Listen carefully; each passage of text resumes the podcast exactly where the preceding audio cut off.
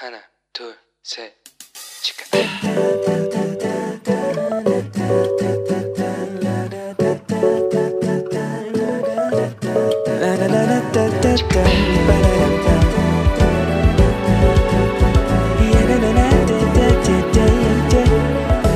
Here we go. Hello，你这个星期过得好吗？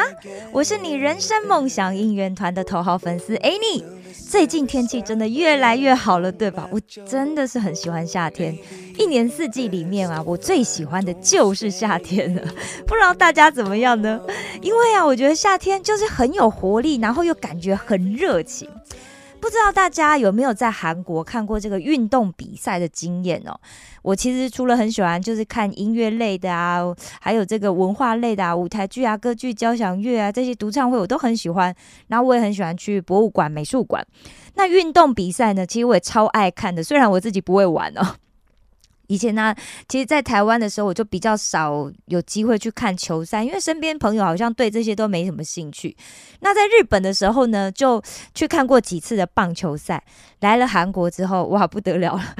在疫情之前呢、然后最近最近哈，我也看了，就是有去看过男子篮球、女子篮球，还有女子排球，还有就是上个星期，我终于去现场看了棒球耶！哦，有去看过球赛的朋友，我想大家应该都很有同感哦。那球赛现场哦，气氛绝对是跟你看电视转播完全不一样哦。虽然说每一次其实我们应援的那个队伍啊，其实就是都不是都不是很强的啦，就不是跟那个，就是因为他们通常都比较弱啦哈，那不是跟比他强的对打呢，那就是我们应援的这个队原本是倒数第一名的队哦。所以照道理来说，我们去看其实就是比数应该是一面倒嘛，对不对？因为毕竟我们应援的队比较弱啊，吼。不过真的很有趣，不知道为什么，我每次去看的比赛啊，真的都非常非常精彩，几乎哦，我就看了好几场都是这个逆转胜的比赛哦。像上个礼拜六，呃，上个礼拜天呢，我就去看的棒球。那棒球呢，其实。这个主场其实我们是在主场看的，那这个主场是曾经哦，在去年吧，去年呃，去年还前年曾经得过第一名的队伍，所以实力相当坚强哦。那另外一队呢，就是从这个韩国南部大田上来的这个球队哦。那比赛一开始啊，就是当然就是这个主场啊，主场呃。主场不是那个先攻哈，主场是后攻，但他在第一场下半开始就一直开始陆续得分哦。那不过这大田来的这个球队哦，哇，也不遑多让，就紧追在后。主场得几分，这个大田来的球队他就跟着得几分哦。那他就会在下一场打出一样的分数。这样的比赛一直在第五局以后，哇，就一直呈现了四比四的僵局，然后就一直比到九局下半。九局下半同分同分嘛，理所当然，当然就要进入什么延长赛啊，对不对？那没想到，在第十局上半，哇不得了！第十局上半就是这个大田队，他们就负责攻击嘛，打球啊，哇，开始开始出现了这个整真的是震动整个球迷的状况哦，是什么呢？哇，先是三人上垒，看棒球的人就知道三人上垒有多紧张啊，对不对？所以当然这第四位啊。那个选手啊，上来打了安打之后，哇，不得了！这个球队一下就多得了三分，那整个场子简直是要暴动了。大家就一直很一直唱歌啊，哈，一直应援啊。那原本主场那边，因为主场气势很强嘛，对不对？然后所以主场那边原本一直很热闹啊，哇，那时候真的是我不知道为什么，那时候真的是他们那边真的安静的不得了哦，都没声音啊。然后接着哦，哇，这个大田来的球队他又打又。又继续打了第五分，呃，第四分，第五分，然后一路后来最后拿了八分呐，就是胜券在望啊，对不对？其实我觉得有看过棒球经验的朋友就知道，棒球真的是你要看到最后一刻哦，最后一个下半局看完了，要不然你真的不知道胜负哦。但是哦，没想到其实。如果我的我是这个主场球队哦，我讲实在话，我一定要留下来应援，要不然他们气势会弱啊，对不对？但是真的，这主场球队的球迷啊，竟然就在这个大田来的球队啊多赢了四五分的时候，哇，开始纷纷离席耶！最后真的只剩下不到五分之一的球迷守到最后。那这个我们这边呢，哇，其实真的，我们这边位置真的真的超不好的。为什么？因为两点球赛开始，我们就一直顶着大太阳在看球赛，你知道，真的热爆了。哇，有有一阵风来，你都觉得哇，真的要感谢上帝。而且啊，这几乎每一个人都守在自己位置上，休息时间也没有离开，你知道吗？这时局下半的时候，这主场的选手其实真的好像就是被这个周围的气氛影响哦，感觉就是已经没有什么战斗力了，就只是想要赶快结束那一场比赛。所以最后呢，主场就以四比十二输给了原本一直都是倒数的这个队伍。其实，在圣经里面呢，真的有很多这样子逆转胜的故事。那有名的故事也非常的多，大家应该都有听过大卫打倒歌利亚巨人的故事嘛。另外，在圣经里面呢，亚伯拉罕的儿子以撒，哇，他那时候啊，虽然身处在饥荒的时代跟环境哦，但是因为他遵守上帝的交代，所以啊，他没有下到埃及去，反而继续就留在了这个基拉尔。那他就留在那边继续耕地呀，种农作物啊，所以别人是饥荒哦，但是上帝却赐予这个以撒有百倍的收成，而且哇，还一直不断的增加，哎，最后以撒就变成大富户啊，有钱人啊，这也是很有名的故事哦。但今天呢，我要跟大家分享的是另外一个，另外一个是什么呢？就是以斯帖记。其实《以斯帖记》啊，是圣经里面很特别的一卷书。为什么这样说呢？第一，有这圣经里面只有两卷书是用女人的名字命名的。对，没错，你说的就对了，就是《路德记》跟《以斯帖记》。那第二个呢，就是圣经里面呢，只有两卷书，并没有直接的提到神。嗯，没错，你说的也对了，就是《雅歌》跟《以斯帖记》。其实这个以斯帖记啊，它大概就是发生在这个巴比伦啊被马代人和波斯人联手打败了之后的这个时间哦。那在这个新的帝国里面呢，就先是这个马代人大力乌当王哦，然后再下来就是这个波斯人哦，薛西斯一世做王，也就是这个亚哈水鲁王的时期哦。那当时其实有很多这个被俘虏的犹太人，是不是就回到了耶路撒冷嘛？但是呢，其实没回去的人更多，他们选择留下来哈，因为已经在那边生活很长的时间了。所以《以斯帖记》啊，就是记载了当时在这个苏珊地那些波斯人啊，对于这个犹太人敌视的这种情形哦。为什么他们会敌视他们？因为其实犹太人原本很强嘛，对不对？虽然他们现在是俘虏，可是他还是很担心，他哪一天复兴了怎么办？哈，哦，大家其实对犹太人都有那种。就是你知道，就是有那种心里面有恐惧的情怀哦。首先呢，因为犹太人他们非常遵守自己的律法，因为他们有神啊，对不对？所以他按照自己的习俗在过日子。然后这一群人呢，他们就是一群很特别的人，他们行割礼啊，守安息日啊，饮食习惯也跟这个当地的人不一样哦。再下来，再下来呢，犹太人在当时的社会环境里面是一个比较独立的族群哦，他们其实。不太肯受别人的控制，当然了，因为他们是神的子女嘛，对不对？所以啊，其实如果有这样子的人存在，绝对是因为那时候是集权政治啊，绝对是集权政治的威胁，对不对？其实我觉得以色列啊、犹太人啊这个民族啊，基本上。就是一个逆转胜的民族，以少博多的民族。大家看看，其实上帝非常清楚，呃，不，撒旦其实非常清楚。上帝就是要透过这个弥赛亚来赐下救赎嘛。所以这个撒旦魔鬼啊，就千方百计就想要去消灭犹太人。为什么？就是不想要让这个弥赛亚诞生啊。但大家回头想一想，摩西那个时代，你看。法埃及法老王王，他想要消灭以色列人。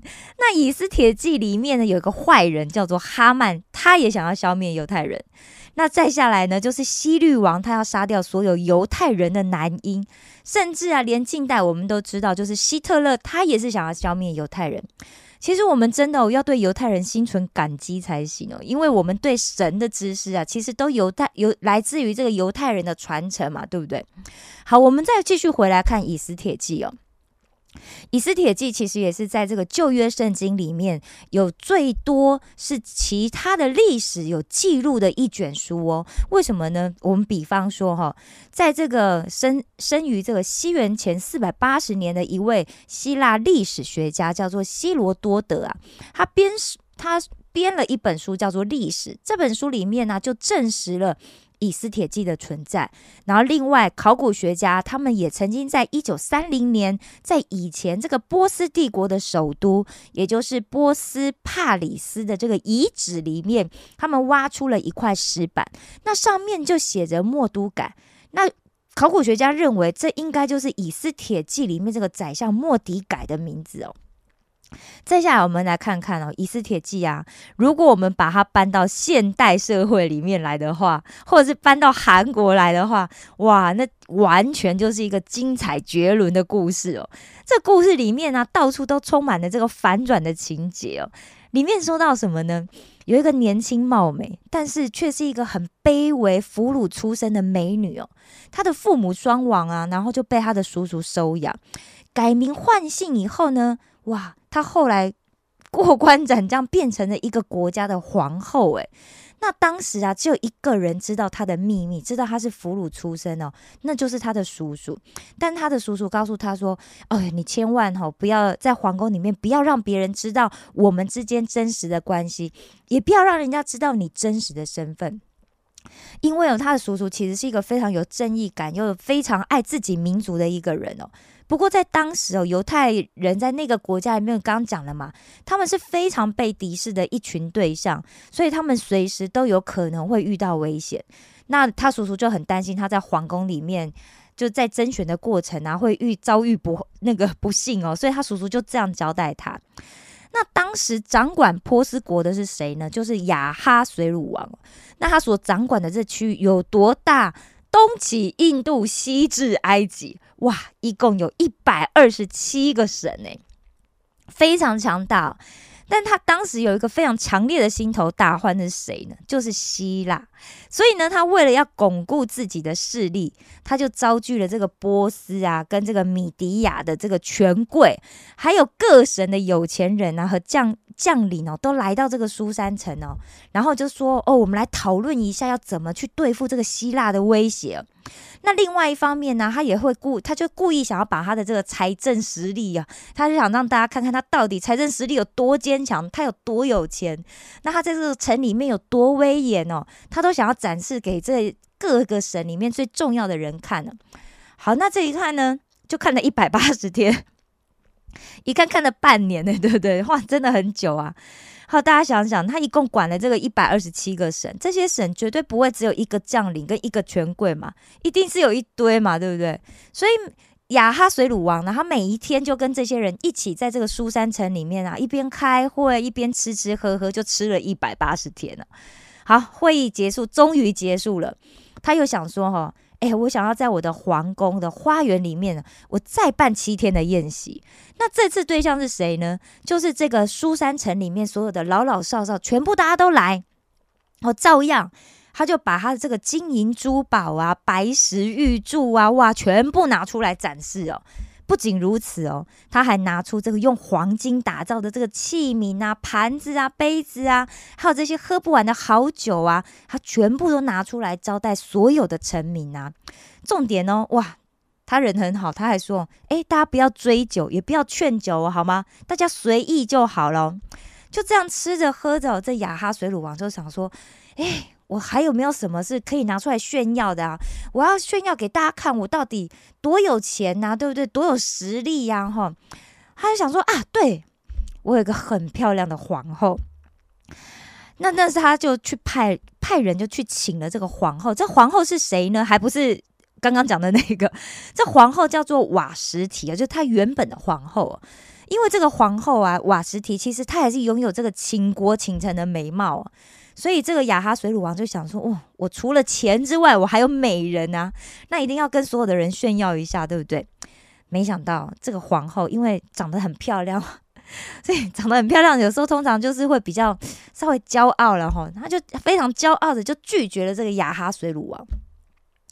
那我是一国之王诶，雅哈水乳王当然觉得怎么样？非常没面子啊！而且啊，他除了没面子之外啊，他还想说。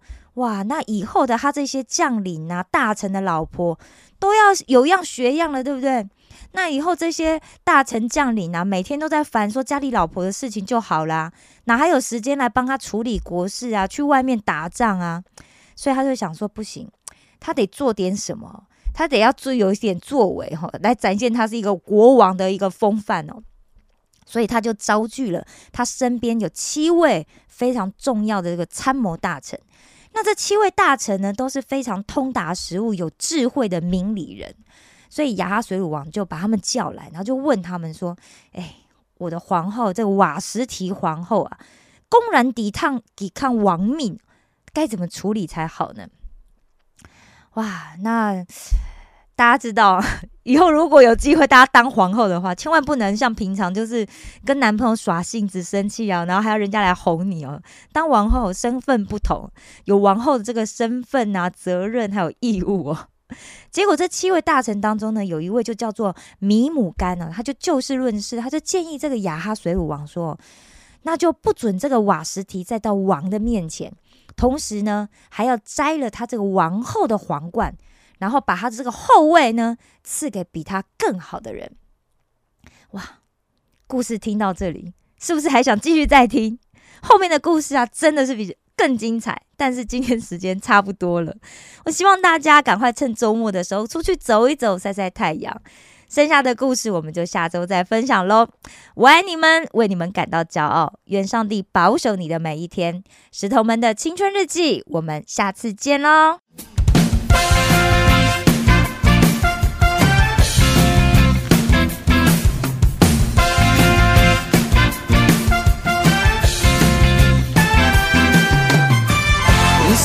神迹的神，绝望中施下盼望，瞎眼看见疾病都医治，在你没有不可能的事。你是新生机的神，绝望中施下盼望，在你没有转动的一二，每个音讯都是在阿门。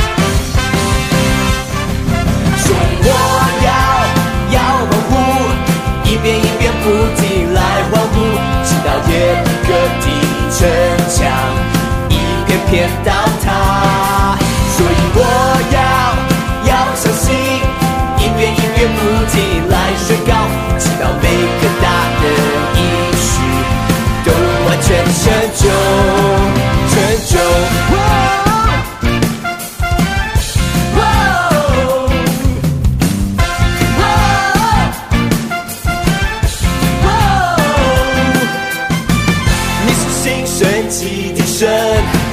绝望中是下盼望，瞎眼看见疾病都医治，在你没有不可能的事。嘿，你是新生起的神，绝望中是下盼望，在你没有转动的